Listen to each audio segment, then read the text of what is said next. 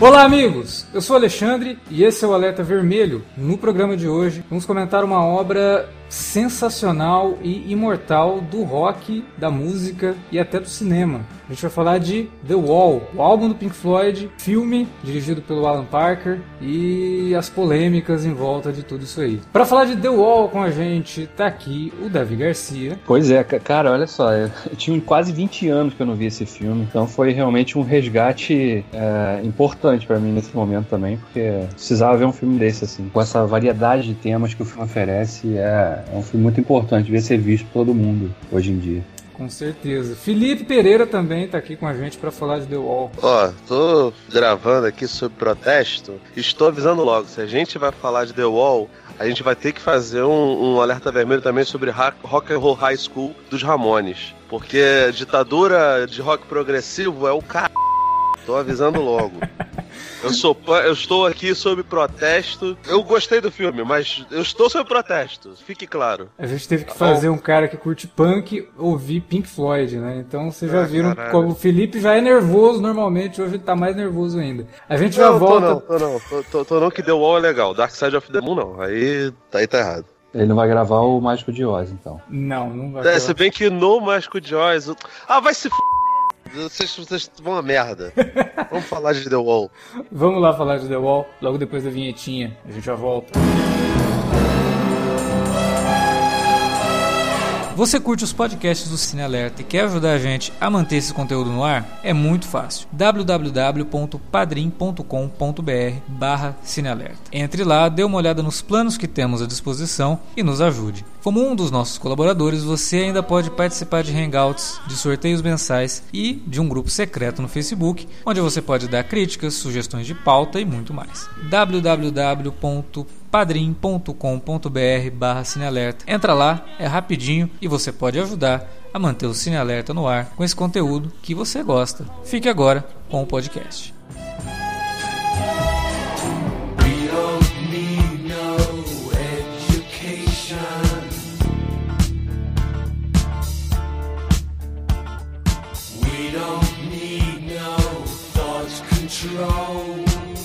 Cara, é, acontecem coisas no nosso, no nosso itinerário de gravação, né, que acaba surgindo como coincidência. Né? A gente tinha programado para esse Alerta Vermelho falar sobre a trilogia de filmes musicais, né? uma trilogia de filmes musicais que a gente não vai falar aqui porque a gente ainda quer fazer.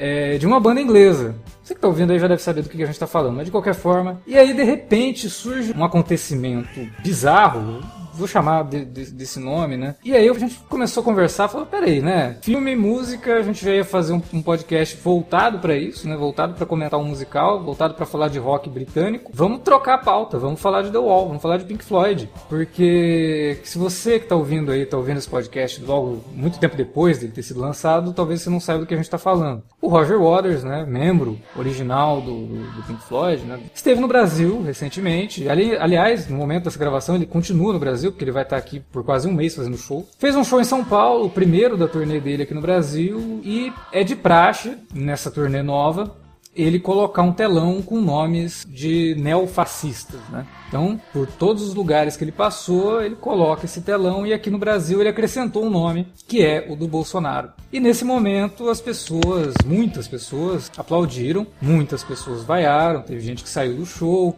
e gerou toda uma discussão na internet sobre a legitimidade desse discurso do Roger Waters, né? Porra, o cara vem aqui falar um negócio desse, quem é ele para falar isso? Ou, e aí sim a motivação da gente gravar esse podcast. Poxa vida, onde já se viu o cara misturar política com música? A gente tá lá no show para se divertir e tudo mais. E caramba, né? Chega a ser de uma ironia muito cruel o Roger Waters ter que enfrentar essa situação, porque foi justamente nessa situação, ou pelo menos sua maior parte nessa situação, que ele se deu a missão de escrever The Wall, né? O álbum, se não me engano, é o décimo, décimo segundo, não, décimo primeiro álbum de estúdio do Pink Floyd. Né?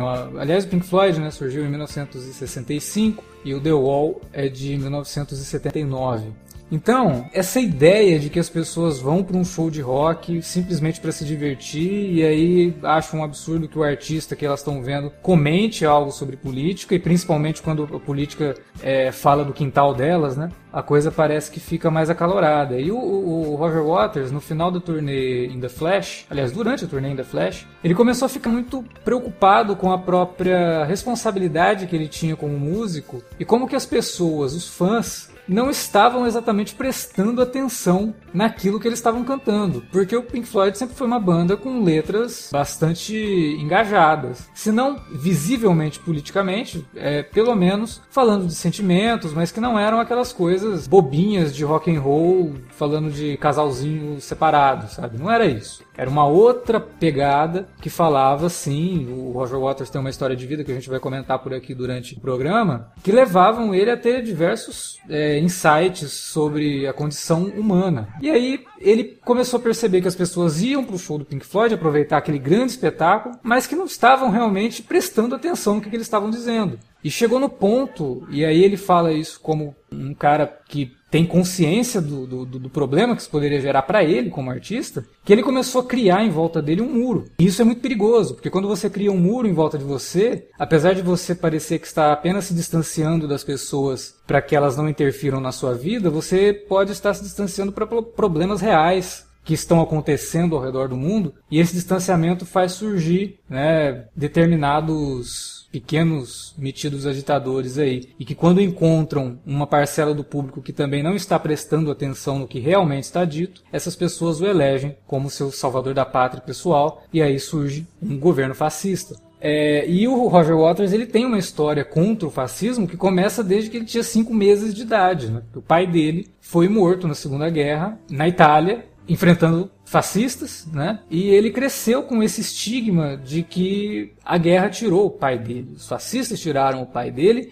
e principalmente o governo britânico também tirou o pai dele. Né? E foi com tudo isso em mente que ele decidiu criar The Wall, o álbum. Um álbum altamente conceitual que não era uma novidade para Pink Floyd. O anterior, o Dark Side of the Moon, também é um álbum conceitual que o Felipe não gosta, mas eu adoro, acho um álbum muito bacana, que fala de muita coisa também, fala de muitas angústias, né, de problemas mentais, como lidar com isso. E o The Wall acaba se tornando um projeto pessoal do Roger Waters, né? Ele se dá essa missão. Obviamente que tem músicas compostas também pelo David Gilmour, né? Que os fãs colocam o David Gilmour como o coração do Pink Floyd e o Roger Waters como o cérebro, né? Então essa, essa união das duas coisas acaba gerando bons frutos. Mas sua grande parte, a ideia, a concepção do álbum, ela vem do, do Roger Waters que queria exorcizar esse esse muro que ele estava criando, queria quebrar esse muro que ele estava criando com, a própria, com o próprio público. Né? E isso acaba ficando bastante evidente, se não nas letras, pelo menos nas imagens do filme do Alan Parker, que foi lançado em 82. Né? Queria saber do, do Davi. O Davi falou que fazia 20 anos né, que ele não assistia o filme. Eu não faz 20 anos, mas fazia, sei lá, uns 10 que eu não assistia. Inclusive, não lembrava de algumas coisas assim que acontece. Eu falei, nossa, eu não lembrava disso mesmo, assim, né? nem vagamente. Davi, é, ouvindo as músicas agora, né, dentro desse cenário todo que a gente se encontra, de intolerância, de divisão, a gente está criando esses muros que o, que o Roger Waters tinha medo de criar para si mesmo? Ou será que a gente está exagerando em tudo isso nessa leitura? Não, ser alguma, cara. Exagero não há, né? Porque de fato é isso que está sendo testemunhado agora, a gente está vendo, né? vivenciando, né? Todos os dias, nas redes sociais, na vida real, em função do clima político, a gente está vendo isso realmente, né? E, é, discursos cada vez mais absurdos sendo normalizados, né? A gente não vê a grande mídia questionando certas coisas que são ditas por algumas pessoas, acabam encarando aquilo como uma realiza opinião, quando opinião não tem nada a ver com, com discurso de racismo, homofobia, é, xenofobia, né? Em todas as suas variações. Então não há exagero nenhum, cara. E quando eu vi o filme pela primeira vez, eu tava na faculdade, segundo ano da faculdade, então tem, não tem 20 não, mas deve ter uns 18. Entregando a idade aqui, né? De novo como eu sempre faço aí nesses nossos casts. Mas eu lembro que a primeira. E claro, né? A questão de. A sua maturidade também faz toda a diferença na hora que você vê ou revê um filme como esse. Porque na época eu achei só, entre aspas, só, um filme com, né, de bem, bem conceitual, bem diferente do que a gente está acostumado a ver, né? Primeiro que é um filme que tem pouco diálogo, que é já uma coisa. E não é um filme musical, né? Exatamente, né? Ele é um filme com música, né? E as músicas ajudam, porque são. Boa parte delas é versão de estúdio mesmo do álbum, né? E elas ajudam a, con a contar a história que as imagens estão tá, mostrando pra gente. E esse casamento foi muito feliz, né? De fato, eu sei que o, a, a produção desse filme teve, teve alguns momentos bem conturbados, né?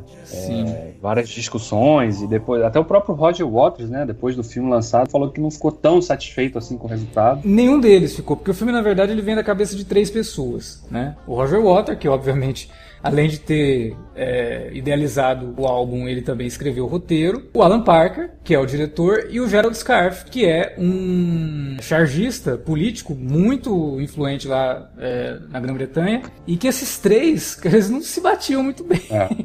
Mas é por causa, sei lá, né? Tem essa coisa de que quando você tem três mentes muito férteis e que estão ali disparando, querendo, sabe, fazer tudo, e que às vezes uma visão não bate exatamente com a outra, e quem que vai ter a palavra final nisso tudo? né? Eu acho que o resultado disso, dessa, dessa discussão toda, o resultado dessas cabeças batendo uma nas outras, acaba saindo até satisfatório se você levar em conta esse cenário, né, de, de divergência. Ah, sim. E que até, sei lá, acaba sa saindo até coerente com as ideias que fizeram surgir isso dentro do Roger Waters, né? É, eles, elas fatalmente tiveram reflexo no filme, né? Talvez até realmente essa, essa não harmonia, vamos dizer assim, da, da, das pessoas que estavam envolvidas diretamente na produção, ela pode ter de forma indireta contribuído também para o resultado, né? Porque o filme, um dos temas do filme que explora é justamente a questão da fuga da identidade, né? Ou da confusão da identidade, né? Que em determinado momento o protagonista passa a, a ter, né? De não se enxerga, ele se enxerga de uma forma e, e se confunde e aí tem toda aquela viagem psicodélica dele ali, fruto da, da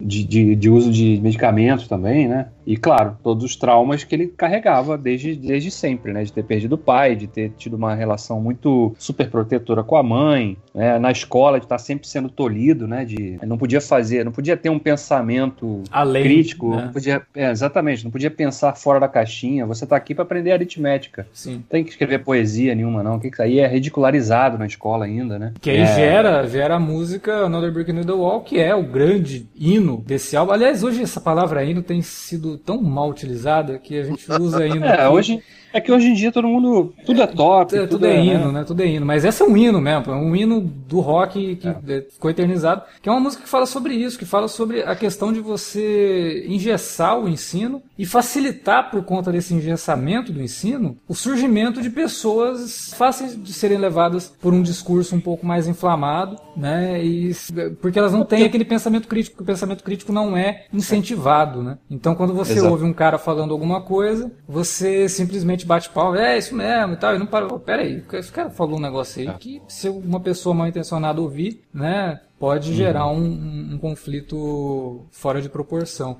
Eu queria só rapidamente, assim, eu falei lá no começo que o Roger Waters ele estava é, antes de criar o The Wall, né, ele estava com esse problema todo de achar que as pessoas não estavam realmente entendendo o que ele estava cantando. A primeira música do The Wall, que é a história Aí levando em conta tanto o que a gente lê pelas letras quanto o que o filme nos mostra, é a história do Pink. Né? O Pink Floyd é um personagem, ele é um astro do rock que assim como Roger Waters teve o pai morto na Batalha de Anzio, né, na Itália, que por conta disso tudo ele cresce com todos esses problemas, vira um astro do rock, começa a se distanciar do público e começa a se ver no palco como um líder fascista, né? E a primeira música do álbum, é, as primeiras é, estrofes da música, elas são tão é, atuais com o que houve com Roger Waters. Aliás, isso que aconteceu com Roger Waters no Brasil não foi exclusivo do Brasil, tá? Ele faz críticas ferrenhas ao Trump quando ele está nos Estados Unidos. E quando ele está nos Estados Unidos, as pessoas saem do show dele também. É isso daí que aconteceu aqui, normal. Tem muita gente que realmente, inclusive, é, derruba aquela, aquela coisa de que ah, é porque o cara tá cantando em inglês, então as pessoas não prestam atenção na, na, letra. Não, não é. Não é a língua que é a barreira, né? Então a música In The Flash, né? Ela começa tipo. Então você achou que gostaria de ir ao espetáculo para sentir o caloroso entusiasmo da confusão, aquele brilho do mundo da lua? Diga-me, tem algo te iludindo? Não era isso que você queria ver? Então, desde a primeira estrofe da primeira música do álbum, ele já está falando disso, né? Então eu acho que é, é realmente interessante como que as pessoas não se tocam da mensagem, né? Do que, que ele está falando aqui. Quando ele está falando lá que é, uh, Hey teacher, leave your kids alone, deixe seus seus alunos em paz, ele não está falando sobre. Ele não está indo contra a educação, ele não está indo contra a escola, que foi o que muita gente pensou na época. Ele está indo contra um sistema de ensino extremamente defasado. Existem diferenças em você ser contra um sistema de ensino e você ser a favor de um ensino humanizado, que não tire onda com a cara do aluno porque ele escreve poema, que é uma passagem que tem no filme, inclusive. Então eu acho muito complicado tudo isso, né? Ao mesmo tempo que não é tão complicado assim quando você presta realmente atenção no que você está ouvindo e lendo ali nas letras da música. Agora vai pro Felipe. Felipe, eu... você tá. que é um punk, sua banda preferida é o Ramones e a gente fez você ouvir Pink Floyd. É. E aí? Não, cara? então. Né? E aí, cara? Como é que foi essa experiência? Cara, olha só, eu não sou das pessoas que me conhecem sabem que eu não sou fã de rock progressivo. Eu acho que, como em todos os, os ritmos praticamente, né? Existe pelo menos uma ou outra banda boa. Eu não. Falar que o Pink Floyd é ruim tecnicamente é um sacrilégio, filha da puta, cara. Dave Gilmour tocava absurdamente. O Sid Barrett, quando, quando começou no, no Pink Floyd também. Sid Barrett era maravilhoso. Ele, ele, inclusive, tem muita gente que não gosta depois que ele sai, né? Tem gente que fala que depois que ele sai, o Pink Floyd fica uma chatice. Eu não concordo, é, mas é. eu acho que são coisas diferentes, assim. Mas ele era maravilhoso. É, era um gênio. Era um eu gênio. acho. Eu, eu eu acho, inclusive, que assim, a cara moderna do Pink Floyd realmente é já com, com David Gilmour. E nem acho que é tanto por influência dele, não. Acho que o, o caminho natural era esse quando aconteceu a, o declínio do Sid Barrett. Ele saiu a, a coisa soltou-se, enfim. Um movimento meio, né, mal, mal, comparando bastante, mas um movimento parecido com o que aconteceu com os Beatles depois do Revolver, né? Uhum. Que acabou desembocando no Sgt. Peppers, enfim. Assim, eu não sou muito fã de Pink Floyd, não. Eu tinha visto The Wall há muito tempo também, não lembro se. Não deve ter sido há 20 anos, porque há 20 anos atrás eu tinha 10 anos, então. eu acho que se eu tivesse visto The Wall com 10 anos eu provavelmente ia detestar, né? Mas assim, cara, uma das paradas que sempre fez o meu coração arder pelo movimento punk é a, a decisão normal de você discutir o sistema, discutir as formas de poder e discutir como funciona o povo com os sistemas de governo, sabe? Uhum. Então, é, isso tá na essência do, do rock em geral e me surpreende muito, muito mesmo que existam roqueiros, pessoas que, que sejam headbanger, punk, pessoas que gostam de rock progressivo hard rock, sei lá, galera do hardcore, é, Dio Metal, essas porras todas, me surpreende muito que tenham pessoas conservadoras nesse meio. Mesmo que seja absolutamente comum. O, olha o Phil Anselmo, cara. O que, que ele se tornou, tá ligado? O Phil Anselmo, pra quem não lembra, o vocalista do, do Pantera. Tem inúmeros exemplos de gente conservadora aqui no, no Brasil, desde gente mais leve, tipo Léo Jaime, até gente mais extrema, como é o, o Big Wolf e o Traja Rigor, né? Então, tipo assim, é, o, o movimento punk, para mim, sempre funcionou como uma, uma válvula de escape para contracultura, para ir é, no, no, no, movimento oposto ao que a sociedade superracionária deseja. E o rock progressivo, ele, de certa forma, também discute algumas dessas coisas, só que, no caso do, do, do, do Pink Floyd, é uma, uma parada muito mais direcionada, sabe? É, o rock britânico, o punk britânico tinha uma veia de discutir política, não tanto Sex Pistols, o Clash. Uhum. Clash tinha muito disso. E o Clash nem pega isso do, do, do, punk, não. O Clash pega isso do ska com rock, tá ligado? Uhum. Pra variar também um filhote do, do, do, do reggae, que também discute política o tempo todo, sabe? O Ramones, o, o Johnny Ramone era um cara extremamente conservador, ele era republicano, isso fez ele até ele, ele se, se distanciar do, do Ed Vedder, né? E o Pink Floyd não, cara, ele é uma banda que sempre se posicionou fortemente. Então, me surpreende muito que aconteça isso que aconteceu no, no show do Roger Waters, tanto aqui quanto no, nos Estados Unidos. Assim, no caso do, do show do Brasil, ele só colocou um, um negocinho pequenininho escrito é, faces do fascismo. No, na hora da Rússia tá lá o, o Putin com uma interrogação. Uhum. Tô junto com, com Roger Waters nisso, eu não sei exatamente o que, que é o Putin. pra ser bem sincero. Até, até tentei ver o filme do, do, do Oliver Stone, mas não consegui.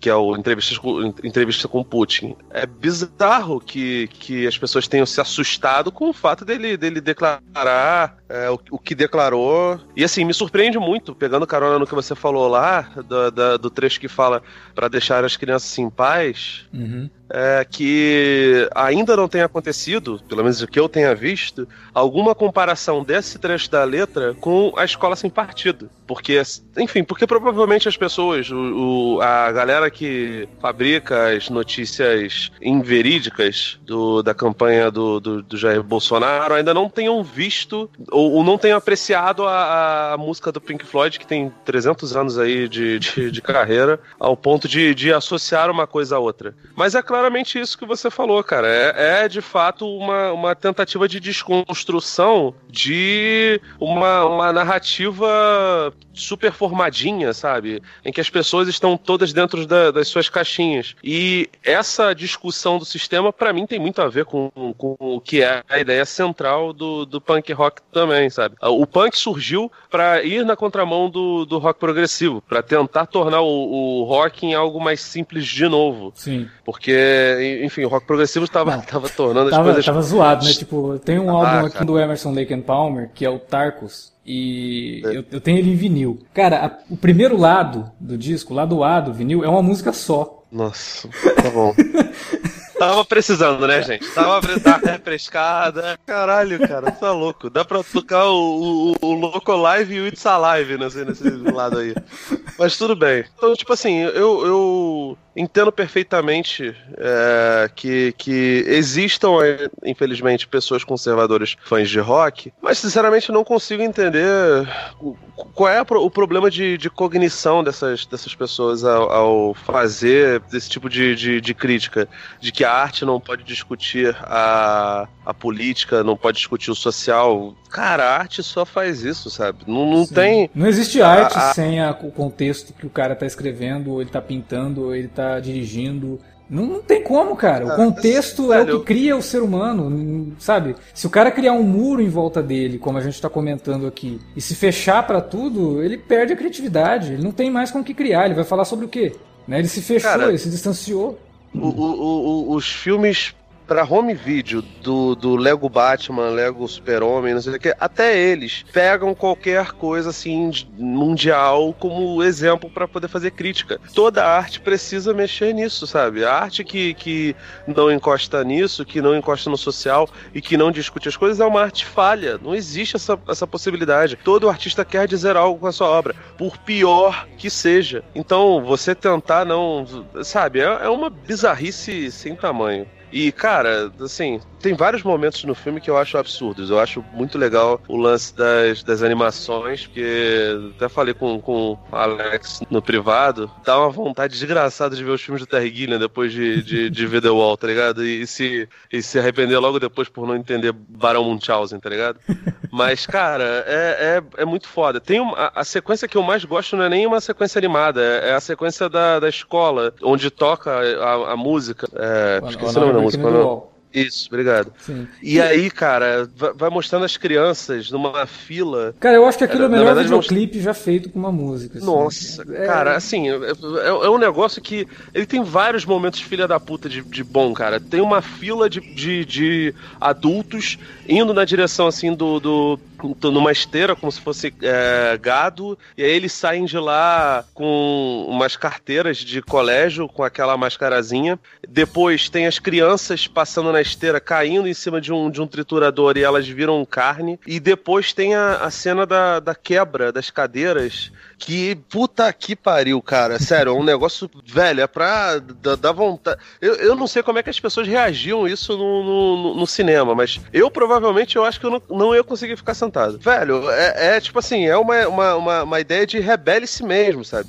É o primeiro momento catártico, acho que, do filme, né? Dentre, os, de, dentre outros que vem, né? Porque é o momento que você vê o que que, quando você reassume a sua identidade, você tem a liberdade para dizer o que pensa, né? É, e, e, e, saber fazer isso de forma racional, né? As máscaras caem porque ali as pessoas não tinham mais identidade, estavam todo mundo seguindo uma cartilinha, né? Fazendo a mesma coisa, do mesmo jeito, na mesma ordem. E a partir daquele momento, não, cada um tem o direito e o poder de fazer da forma que acha melhor, né? Da, da, da forma que acha mais correta segundo a sua visão. Né? E aí você vê a rebelião daquelas máscaras caindo, as, as carteiras sendo quebradas, né? É, é um momento realmente bem impactante no filme. E acontece cedo, né? Ele acontece uhum. ali com, sei lá, menos de meia hora, talvez, de filme.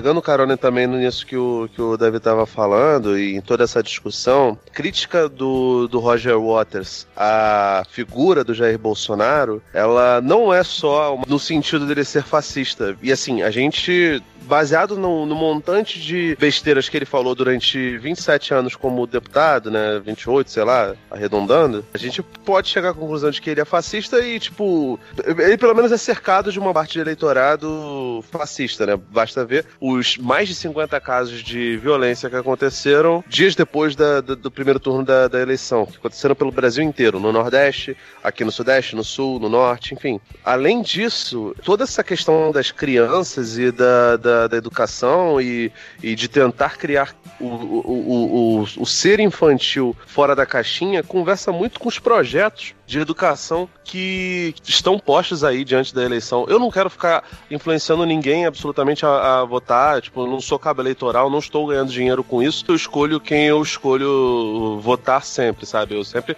tento escolher pessoas que sejam progressistas por, por uma questão de, de afinidade política mesmo. Mas uma das ideias que, que o Jair está querendo colocar é de ensino à distância, já no ensino fundamental e no ensino médio. E ele é um dos caras que mais fala em relação ao escola sem partido, que não sei o que, de doutrinação. Cara, eu dei aula, não escola, né? Eu dei aula em, de, de curso de cinema para pessoas que já, já têm formação de ensino médio. Eu conheço muitos professores, e eu não faz tanto tempo assim que eu, que eu estudei ensino médio e ensino fundamental. E eu lembro que algumas das coisas que eu aprendi de senso crítico, eu aprendi dentro da escola. Porque as pessoas tinham liberdade, os professores tinham liberdade para falar absolutamente tudo que eles queriam. E, sinceramente, eu não vi nenhuma ideologia tentar ser passada goela abaixo, especialmente ideologias progressistas. Eu já estudei em colégio comandado por crentes, já estudei em colégio comandado por católicos, já estudei em colégio que, que que, os donos eram ateus, sabe? E nenhum deles aconteceu nada relativo a isso. Ao contrário, tipo, em,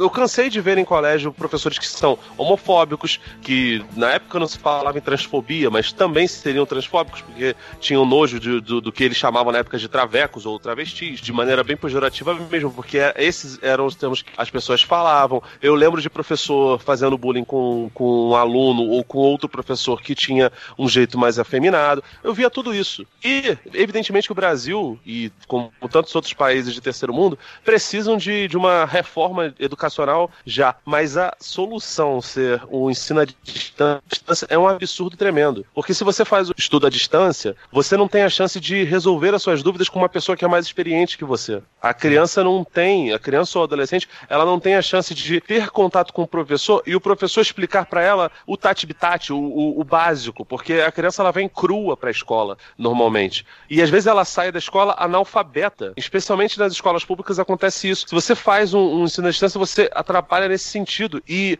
sinceramente, se você faz o estudo à distância, você impede uma boa parte das crianças de se alimentar, porque não é pequeno o, o número de, de crianças que a primeira refeição que elas têm é o almoço quando ela vai para a escola. O Brasil conseguiu há pouco tempo sair do mapa da fome e reentrou no mapa da fome. Você fazendo ensino à distância, cara, você atrapalha demais as pessoas. E assim, não é nem para falar que ah, essa não é a, a intenção do candidato esse negócio todo, porque o plano de governo dele, eu li, é ridículo de pequeno, ele não detalha essas coisas. E o candidato em questão, que foi criticado pelo Roger Watts, ele também não vai nos debates. Quando ele aceita uma entrevista nos últimos tempos, até pela, pelo conforto do, do, das pesquisas e do resultado do primeiro turno, ele só aceita as, as entrevistas que são chapa branca. Então, tipo, não, não há um diálogo com esse tipo de, de, de, de comportamento, sabe? Então, isso conversa demais com essa parte do, do, do, do filme e das músicas do, do, do, Pink Floyd. Sinceramente, não faz sentido nenhum as pessoas irem para um concerto desse e não notarem isso, cara. Essas pessoas não viram The Wall? Essas, as pessoas não, não viram os discos do Pink Floyd, a banda antiga do Roger Waters? Ou era só para bater cabeça mesmo? Pelo amor de Deus, cara. Uma das imagens mais fortes do The Wall é na parte animada, quando você tem aquelas, aqueles martelos, né? Que acabam se tornando o símbolo do, do, imaginário fascista do personagem principal, porque na verdade aquilo ali está acontecendo na cabeça dele, né? É, é, o, o, The Wall é um manifesto contra o fascismo, mas ele não mostra uma distopia fascista, não é sobre isso, é sobre um personagem que estava se fechando tanto nele mesmo que ele acaba se enxergando como um líder fascista e aí levando em conta o que ele conhece, e aí a gente pode dizer sim, o Roger Waters é uma autoridade nesse assunto, por conta de tudo que ele estudou, por causa do que aconteceu com o pai dele. Inclusive, em 2014, ele inaugurou um monumento em Anzo, né, para poder homenagear os soldados que foram mortos ali, incluindo o pai dele, que ele não, não, não teve contato nem com o corpo do pai dele. Né? O pai dele morreu lá e ficou desaparecido na guerra. Uhum. Aquela cena dos martelos, né, e depois eles são entrecortados com cenas de soldados numa marcha imaginário bastante famoso por conta das marchas nazistas na, na Alemanha, é muito representativo disso, né? O, o Gerald Scarfe ele fala que o, o Alan Parker e o Roger Waters pediram para ele criar esse, esse símbolo e ele pensou no martelo porque para ele o martelo é a ferramenta mais assustadora de todas, né? Porque ela pode ser usada como arma, né? Ela não é simplesmente aquela questão de é só uma ferramenta, né? É uma ferramenta que pode ser usada como arma e quando você fala de criar uma imagem que remete a uma outra coisa, o martelo pregando alguma coisa, né? O prego sempre vai ser aquele que o martelo vai colocar onde ele quer. São ideias assim que são colocadas no filme e que demonstram muito isso que o Felipe está falando, porque a ideia da, da educação não pode ser de fazer com que os alunos sejam meros pregos, que qualquer martelo que aparecer vai sair por aí colocando eles onde quiser. Tem, tem uma charge sobre isso, inclusive, que não tem nada a ver com o Pink Floyd, mas tem uma charge sobre isso, né? É um parafusinho que ele está sendo transformado em, em, preguinho, né? E ele é o único ali que pensa diferente, então ele ainda é um parafusinho, ele ainda pode ser rosqueado, ele pode ser moldado ainda, né? Então isso diz muito sobre o que o Roger Waters estava querendo dizer sobre o filme. E o Davi tinha falado ali, né, que o filme é um bom complemento. As músicas elas vão explicando o que estão acontecendo. Eu acho até o contrário, assim. Para mim o filme ele, ele é tão bem dividido como se cada música realmente tivesse fechada numa sequência toda, assim que depois quando você vê tudo na sequência que o filme mostra, faz todo sentido, mas você pode assistir aquilo separado, e eu acho que as imagens ajudam demais a você entender, a compreender realmente a mensagem do The Wall. Acho que o Roger Waters estava tão preocupado com essa ideia de que as pessoas não estão entendendo o que eu estou falando e talvez eu não esteja sendo tão claro, né? Vamos fazer um filme sobre isso, vamos levar hum, isso. Vamos desenhar. Vamos né? desenhar, inclusive. exatamente. Literalmente, inclusive. Né? E o mais impressionante disso tudo é que, como a gente falou, com vários problemas que teve durante a produção, conseguir fazer uma obra que você assiste hoje e você vê no discurso do Pink, quando ele se vê como um ditador, algumas coisas que a gente ouve hoje. Não do, do Bolsonaro, mas de líderes mundiais é, se dependesse de mim, estariam todos mortos, né? Isso a gente ouviu do Bolsonaro mesmo, mas de qualquer forma, tem isso ainda, sabe? As pessoas ainda se deixam levar por esse tipo de discurso de ódio, né? Que prega é, determinadas atitudes que o ditador em si não toma, ele deixa para a população tomar. E é sempre isso, fica bem ilustrado, inclusive na, naquela sequência toda em que ele tá lá delirando, que ele se enxerga no palco, né? Uhum. Eles estão lá na, naquele show e aí de repente ele começa, pega aquele grupo, aquele rapaz ali que tá não sei o que. É sempre, né? Faz aí, né? Eu não vou sujar minha mão não, mas faz aí, né? E aí você vê as pessoas sendo espancadas, né? Retiradas ali do show porque elas se enquadravam numa minoria que ele, ele abominava, né? Isso me lembra, inclusive, uma entrevista que eu vi com o Gene Simmons do Kiss ele estava falando sobre quando ele veio para o Brasil, quando quis vir para o Brasil em 83, no torneio do Creatures of the Night. No Brasil, eles tocaram né, para estádios lotados. E a lotação de um estádio no Brasil é muito maior do que a lotação de um estádio nos Estados Unidos. Falou, a gente estava acostumado a tocar para X número de pessoas, de repente a gente está tocando para o triplo. Então, uhum. o que foi mais assustador para mim é olhar aquela multidão e saber que eu tenho a responsabilidade de que se eu apontar para um cara e falar, ó, oh, matem aquele cara, eles vão matar, sabe? Então, é, quando a pessoa tem essa responsabilidade, quando a pessoa tem essa visão de que, peraí, gente, eu estou comandando esse povo aqui, eu não posso simplesmente sair por aí é, espalhando o discurso de ódio, porque uma hora vai dar merda. Vocês lembram no V de Vingança? O V de Vingança, o, o final do V de Vingança é sobre isso, né? Aquele discurso do detetive que está investigando, que ele fala, uma hora as pessoas acabam fazendo algo que elas vão se arrepender, uma hora algo acontece né? Porque eles já estão, né? No V de Vingança, já estão dominados por um governo fascista, que também surge a partir de uma crítica do que do que estava acontecendo na Inglaterra também naquele momento. A gente não pode esquecer da Margaret Thatcher, né? E do conservadorismo britânico, que é quando pega para ser também é, é muito uhum. é muito fácil ser levado para o fascismo, muito fácil. E aí por isso também que o Roger Waters discute essa questão da educação. Né? Quando você vê esse tipo de coisa, você fala, cara, o cara precisa ter, ele é um líder.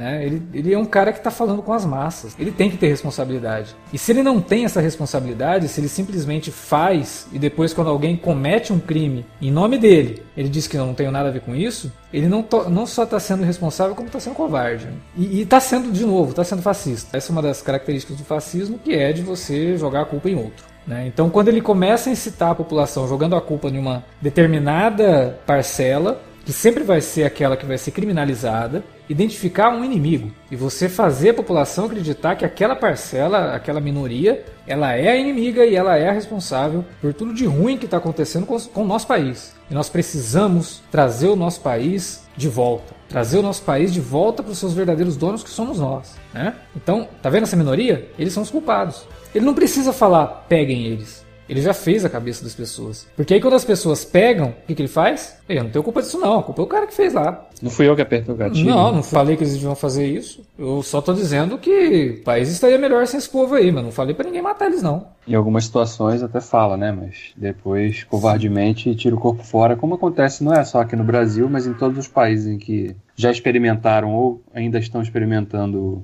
é, ditaduras fascistas, é, o discurso é sempre esse: é silenciar as vozes de, de oposição, né, de qualquer questionamento é, já logo taxado como, olha aí, ó, é o cara que está querendo desestruturar, desestabilizar o, o, o, nosso governo, né? Tem que ser preso, tem que ser silenciado, tem que ser calado. Então, é, é, isso tudo começa quando você fala, vem com o discurso de que você tem que, não pode ter uma escola que ensine as pessoas a pensarem. Você tem que dar ali uma cartilha de ah, é A, B, C, D e E, e é isso. Uhum. Fora disso aqui, você é um. Você tá fora do, do, do, do nosso. Sim, qualquer coisa fora disso é subversiva.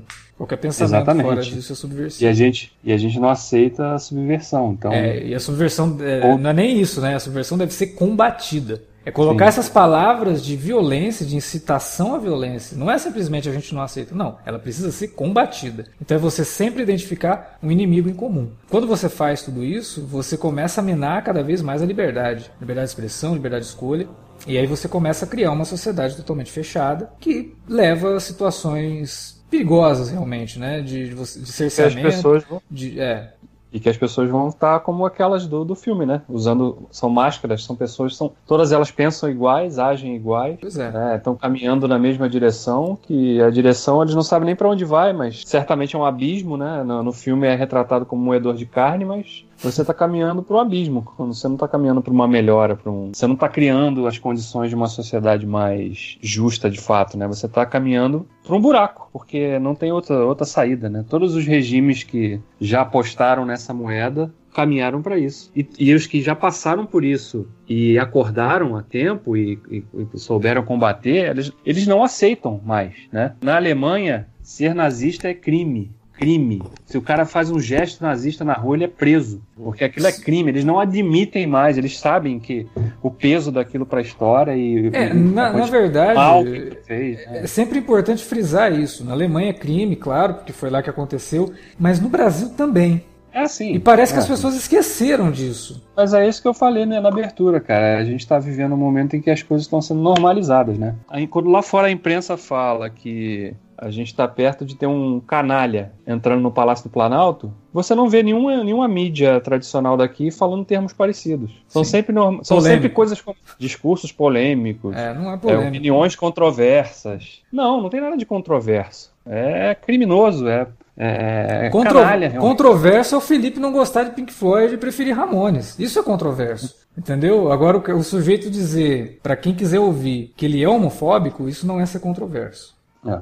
E o pior de tudo que eu acho mesmo é que. E é uma coisa que acho que o filme não, não, não era, não estava ali na, no, no, no, cerne ali da, de toda a temática que o filme explora, que é a questão de que, dado o momento em que o cara usa desse discurso para angariar vozes que concordem com aquilo, porque ou não tem pensamento crítico, ou são realmente estão cegados por um por enxergarem que, que o outro lado é uma ameaça para o bem-estar deles, quando não é, né? Você depois vê essas, essas mesmas pessoas que, fa que fazem uso desses discursos de, de, de, ódio, realmente, de incitação à violência e tal, depois, né, quando estão lá prestes a concorrer a um cargo, alguma coisa, eles se apropriam de outro discurso é um discurso cristão, de fala mansa, inclusive uhum. com a ajuda de muita gente que, né, supostamente sabe, deveria saber diferenciar o joio do trigo, mas não sabe e dá voz, né, amplifica essas coisas, né? Isso é que, é que é pior, né? O filme não explora isso, mas a gente vê isso na vida real também quando a gente está discutindo essas questões de. É, o, o, o, Roger Waters, numa entrevista, ele fala que, na verdade, o, o The Wall ele não comenta só sobre a questão política, ele comenta sobre a questão de qualquer tipo de grupo que começa a cooptar pessoas para poder dominar uma situação. Uhum. Então, independente se é político, se é religioso, né, é, é, tudo isso. É você não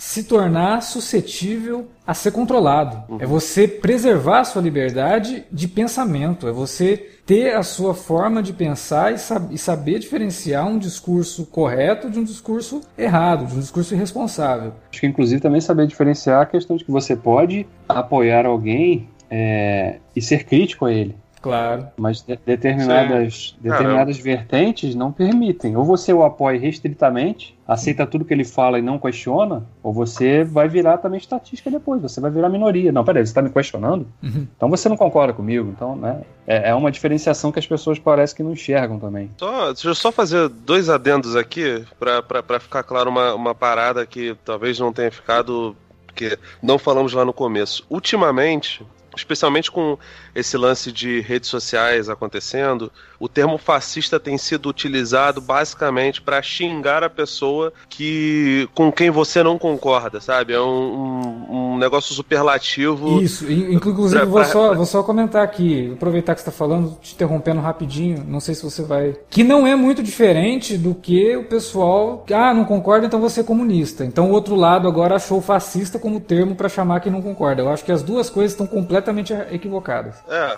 enfim, por, por mil motivos. Então, tipo assim, é, o fato de as pessoas terem, e isso de certa forma é assim culpa da, da esquerda, que especialmente a esquerda lacriane, que acaba tornando qualquer coisa que ela não gosta de fato como chamando qualquer coisa de, de fascista, você acaba fazendo a palavra perder peso. Uhum. E aí, hoje em dia, quando a gente fala de um sujeito que é realmente fascista, a gente é obrigado a, a ter que explicar para as pessoas de novo o que, que é, e no final das contas elas vão, vão se. se vão vão entrar dentro das suas bolhas. Estamos em tempos de bolhas, né? Onde basicamente as pessoas dificilmente discutem é, fora do, do, do ambiente do oikos em que ela pertence, né? O que, o que é bizarro por si só. O fascismo é um espectro político-comportamental ligado à extrema direita. E o comunismo ele não é o exato contrário do, do, do fascismo, como o Alex acabou de, de salientar. O, o, comunismo tem algumas semelhanças em relação a, a, Estado forte, esse negócio todo, só que é um, um negócio completamente diferente. Uma pessoa não pode ser comunista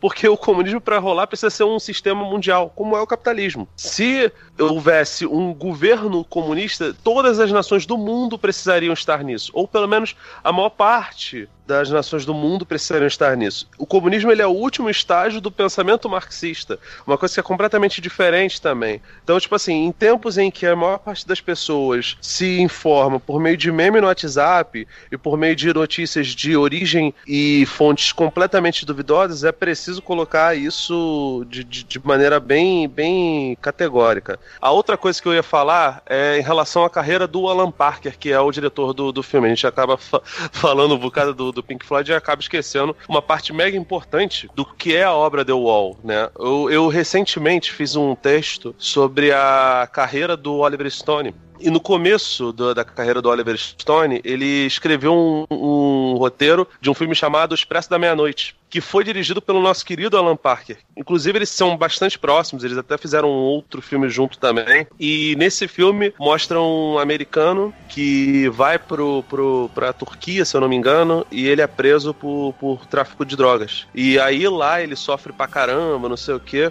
Coincidentemente, o Oliver Stone tinha feito um filme chamado. tinha escrito um roteiro de um remake chamado Scarface, que mostra uma história.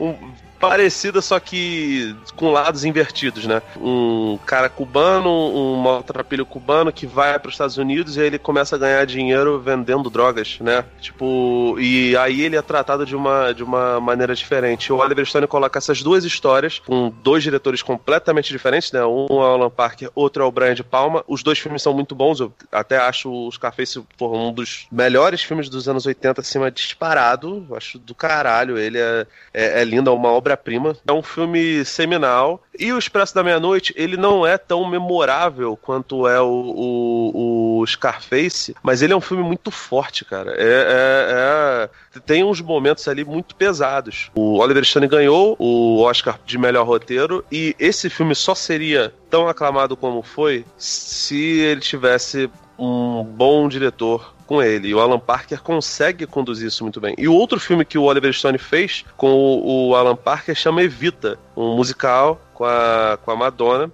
que, sinceramente, eu não acho que ele é, ele é, super foda, não. Acho que ele tem uns momentos bem cafonas mesmo, como é bem comum de. de é, ele, ele, é um musical da Broadway, né? Do Andrew Lloyd Webber. Então ele, ele tem algumas coisas meio cafonas. E... Mas, cara, mas o final dele é muito potente, é muito é, foda. Mas ele é muito e bem a, feito, e, assim, né? Ele tem, um, tem uns momentos ali de discursos, né? E de cenas mais emblemáticas da, da questão das ruas mesmo, né? Da população, uhum. assim, que eu acho bem, bem pesados, bem fortes, assim. Não fortes pesadas no sentido de violência nem nada. Fortes porque são imagens que ficam com você, sabe? Uhum. E assim, cara, tanto a, o, o Expresso da Meia-Noite quanto o Evita são dois filmes que falam de política de uma maneira muito contundente, sabe? Eles, eles vão direto ao ponto. A carreira do, do, do Alan Parker ela é muito movida por esse tipo, esse tipo de tema, sabe? Ele não, não era um sujeito que ficava em cima do muro, não. Os filmes dele sempre tinham coisas para falar. Mississippi em Chamas, então, cara, nem se fala. É um filmaço que também Bom, merecia uma. Mississippi em Chamas merecia um podcast é um filme obrigatório. acho que todo mundo deveria assistir para entender a questão da, da luta dos, dos movimentos raciais nos Estados Unidos. É sensacional aquilo ali.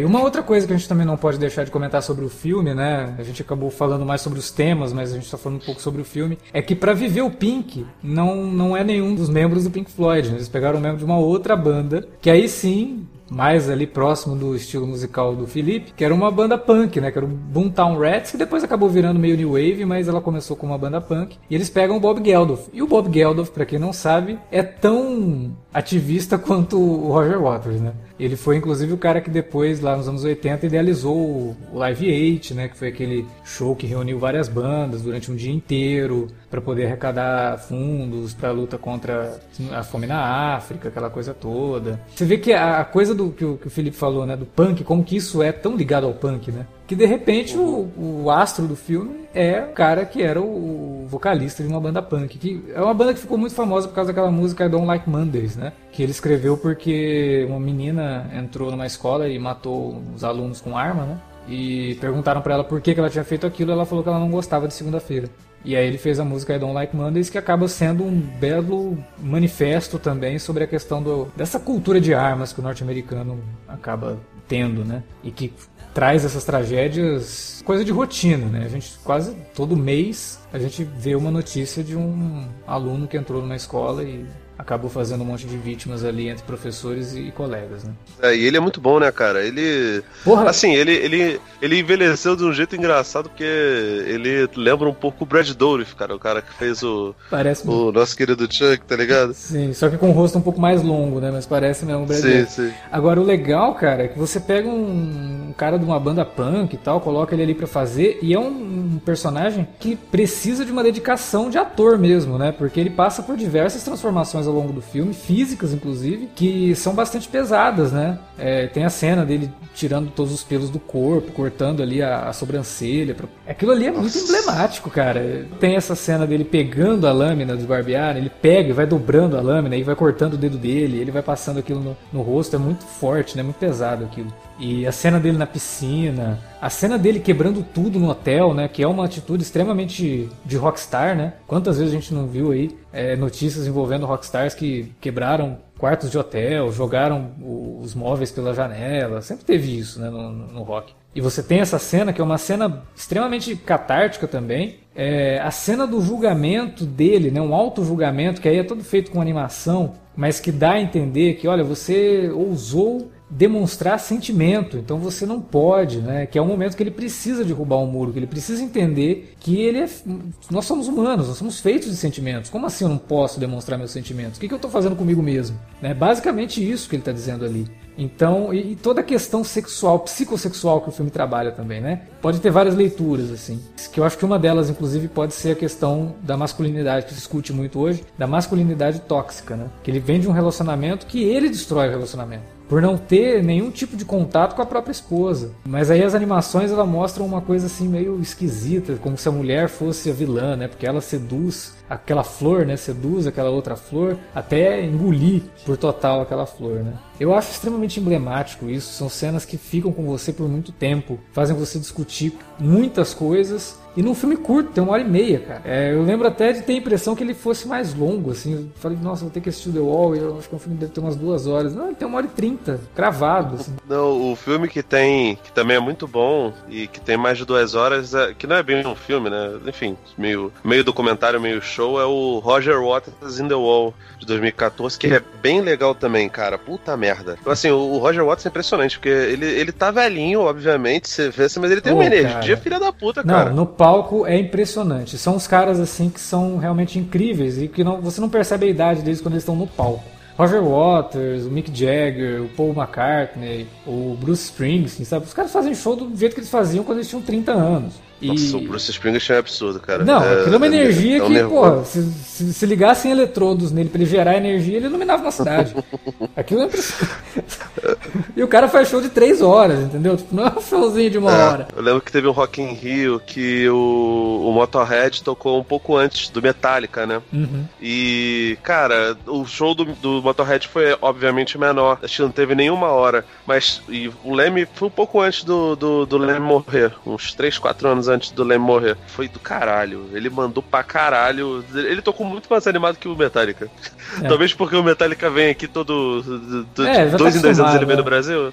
E, então, e tipo outra, assim, é outra banda que eu não posso esquecer, né, de citar nessa questão da energia é o The Who. O The Who também fez um show no Rock in Rio lá que todo mundo, meu Deus, Nossa. que banda é essa? Onde é que você tava que você não conhecia isso, né? E Caralho, são... botou o Guns no bolso, né, cara? mas bom, tá, apesar que também a comparação é injusta, porque pra botar o Guns no bolso não precisa de muita hoje em dia, não precisa de muita coisa. E o, o Roger Waters, nesse show barra documentário que você citou, contextualiza mais ainda tudo isso que a gente falou aqui, né? Porque ele vai lá onde tem o monumento do pai dele, então você vê tudo aquilo, é, tem ele discutindo a guerra, né? E como que isso influenciou a vida dele, como que isso influenciou a vida de todo mundo que teve os pais mortos pela guerra. É, é, a gente não está dizendo aqui que ter o pai morto e ser criado pela mãe é o problema. Né? O que a gente está dizendo é que o governo, numa guerra, que, cara, não existe guerra justificável. Guerra nunca é justificável. Por mais que o pessoal estava lutando contra um sistema fascista, mas guerra é guerra, sabe? Não tem vencedor em guerra. Né?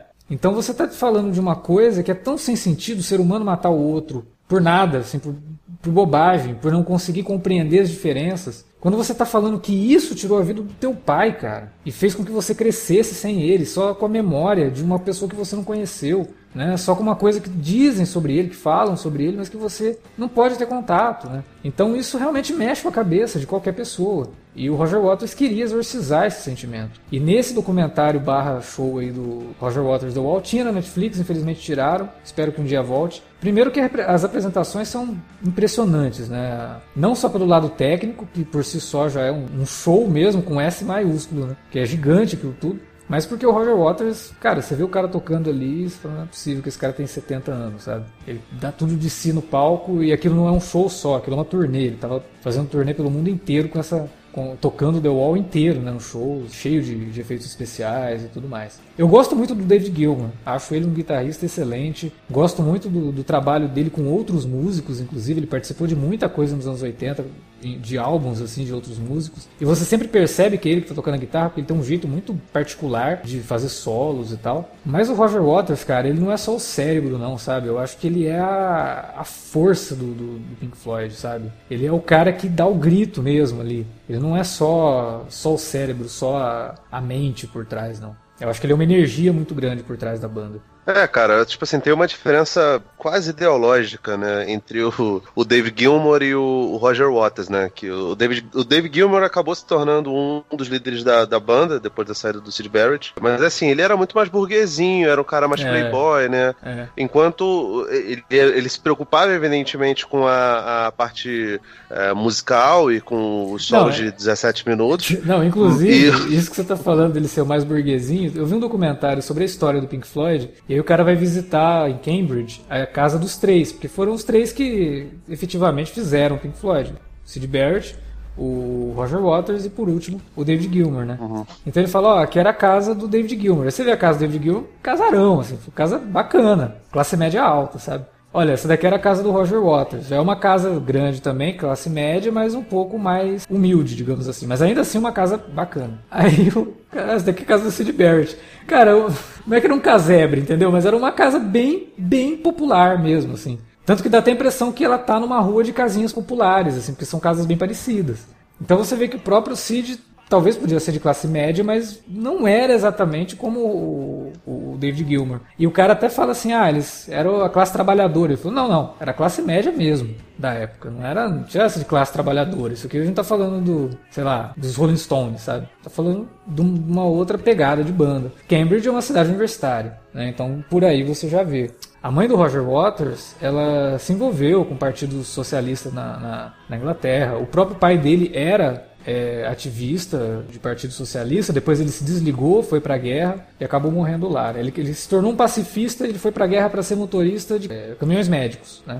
E acabou morrendo lá. Quer dizer, o cara nem soldado exatamente ele era, ele não estava lá matando ninguém, pelo contrário, ele estava tentando ajudar os outros soldados. Né? Uma pena que hoje em dia a gente não não tem mais obras parecidas, né, que fomentem uma, uma discussão tão multitemática como um filme desses proporciona, né? Acho que a gente vê muita as próprias bandas também, né? Lamentar até fugindo um pouco do tema de a gente não tem bandas que, que, exploram tanto assim, né? As coisas hoje são muito mais comerciais por incrível que pareça, é uma das últimas bandas que eu vi fazendo algo, não em termos de grandiosidade, mas pelo menos investindo realmente em uma coisa meio épica, falando sobre tudo isso e que tem uma grande penetração com o público. Felipe vai me odiar agora, mas foi Green Day, cara. Green Day naquele álbum American Idiot lá, eles acabam criando toda uma situação é, não, é, mas tem que falar. São letras que se você pegar para ler, elas continuam atuais, sabe? E depois eles lançaram uma trilogia de álbuns, na verdade. Então American Idiot e mais uns dois lá que eu não lembro. E que todos eles se passam, são álbuns conceituais que se passam numa realidade alternativa e que cultuam um Jesus né?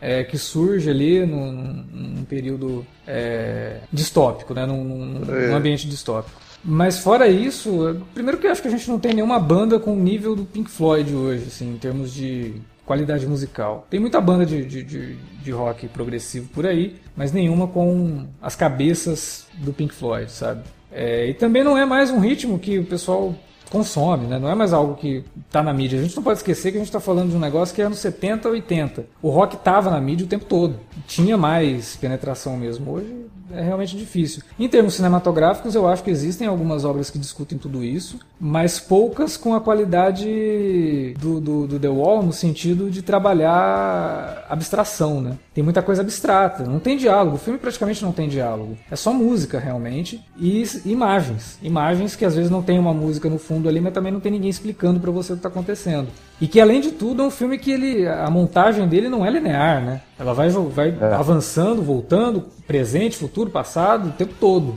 E é tudo para te contextualizar tudo aquilo. Você está ouvindo essa música agora por causa disso, disso, disso. Você está vendo isso agora por causa disso, disso, disso. Então é um filme complexo, realmente. o Felipe até falou, pô, não sei como que as pessoas reagiram no cinema quando assistiram, e principalmente na cena ali do Another Brick in the Wall. Eu não sei como as pessoas reagiram a esse filme na época, porque ele não é um filme fácil. É, e, ter bagagem para poder assistir esse filme facilita muito, que é uma coisa que o Davi falou também. Quando ele viu lá atrás, na época da faculdade, ele viu com uma cabeça, hoje ele viu com outra, porque realmente ele é um filme que depende de você ter a, a cabeça aberta, uma mente mais aberta e ter uma bagagem para poder assimilar tudo aquilo. E bagagem não só cultural, mas bagagem das coisas que o mundo passa, né? das coisas que a gente vive, viveu e parece que vamos continuar vivendo por um, por um período ainda até finalmente a humanidade aprender. Porque, como eu falei, a gente não está só jogando pedra, jogando tijolo no Bolsonaro, a gente está falando de um, de um movimento neofascista que está se espalhando pelo mundo todo. Quando eu falei no começo do podcast do Indiana Jones que a gente ainda parece que está lutando contra nazistas, eu não estava falando especificamente do Bolsonaro. Eu, e, teve gente que entendeu que eu estava. Se a carapuça serviu, infelizmente não era exatamente disso que eu estava falando. Eu estava falando de movimentos neonazistas que estão vindo do sul do Brasil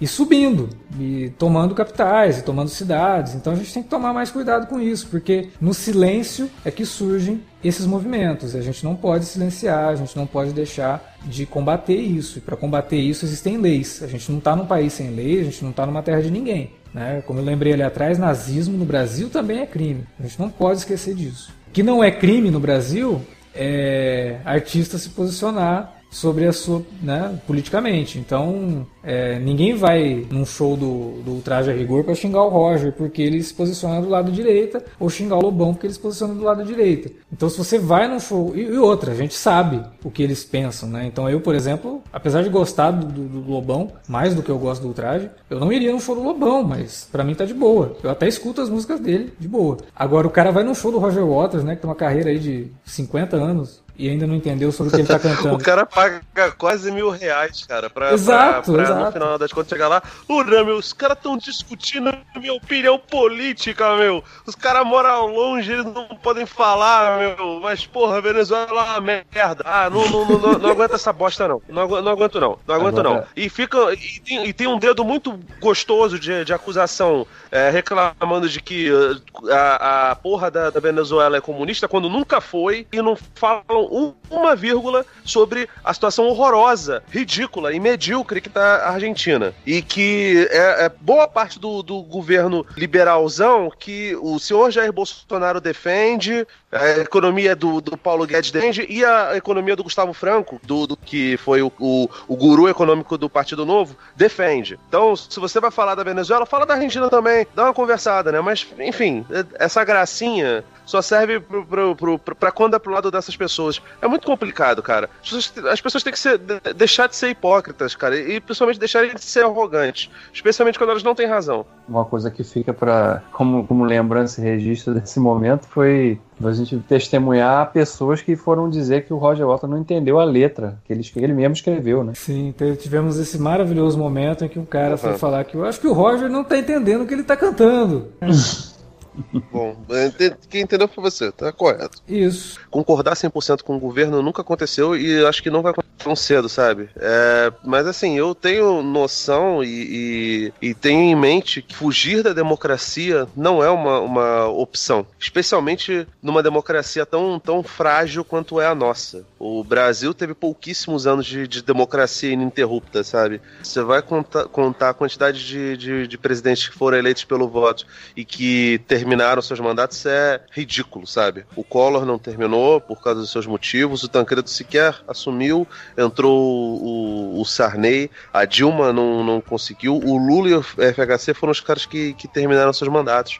De, de da ditadura para cá foi isso, só dois presidentes, quatro mandatos. É muito pouco, sabe? Então, tipo assim, é, é vergonhoso que a gente esteja numa, numa situação como essa, e é vergonhoso que as pessoas não consigam assimilar isso. Infelizmente, a maior parte do, das pessoas se incomodam com essas coisas por dois motivos, ou por um ou por outro, ou talvez por, por uma mescla de, de, deles. Ignorância de não conseguir entender o óbvio, o que, que o discurso fascista está na boca das pessoas, está na boca de, de boa parte dos políticos, porque não é só Jair Messias, são vários outros, vários outros, são coniventes com isso e não gostam de ter o dedo apontado no, no, no rosto. No entanto, não pensam duas vezes antes de sair acusando, de, de vir com, com, com arrogância, de tentar jogar na cara das pessoas que, ah, vocês é, fizeram, apoiaram governos da, da, da Venezuela e não sei o que cara, a situação da Venezuela tá longe de não ter culpa do, do, do governo do Maduro e um bocado do, do chavismo. Mas também parte da, da, da, miséria que existe lá acontece por conta do bloqueio que, que acontece das nações mais ricas também. Então, ignorar essas duas coisas é, é algo completamente errado.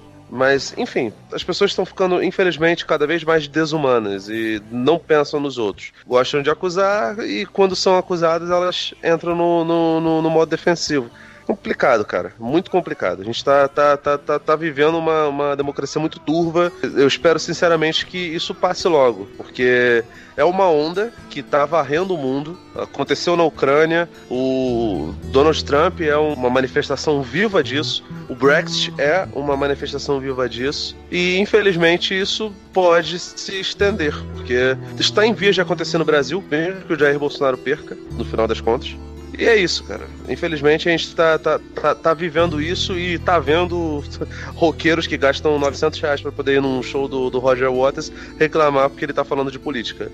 Hey you, out there in the cold, getting lonely, getting old, can you feel me?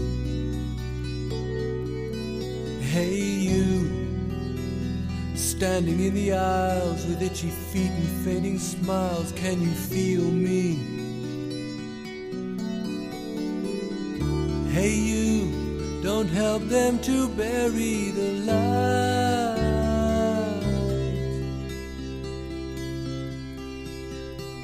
Don't give in without a fight. Bom, era isso que a gente tinha para falar sobre The Wall e na verdade não foi bem sobre The Wall, foi uma discussão nossa aqui sobre a atual situação. A gente se sentiu, sei lá, na obrigação de falar sobre essas coisas, que seria responsável demais da nossa parte de não, não, não, não fazer algo discutindo tudo isso. Por mais que a gente já discuta em vários outros podcasts, mas esse foi especial para isso. Mas espero que vocês tenham curtido. Quem não curtiu, por favor, use a área de comentários, porque a gente ainda vive numa democracia, então você pode falar mal da gente sim. Fale aí na área de comentários. Ou se você curtiu, comente também com a gente aqui na área de comentários ou lá no Twitter, no Facebook. É, só por favor, né? Educação é sempre primordial, porque se uhum. faltar com a educação, a gente também falta, e aí cria aquela situação desagradável, né? Então é isso, a gente volta daqui duas semanas para comentar mais cinema, mais política e o que mais der na nossa telha aqui no Alerta Vermelho. E a gente espera que vocês tenham curtido e a gente espera que a gente tenha feito você pensar um pouquinho aí sobre as letras do Pink Floyd em The Wall.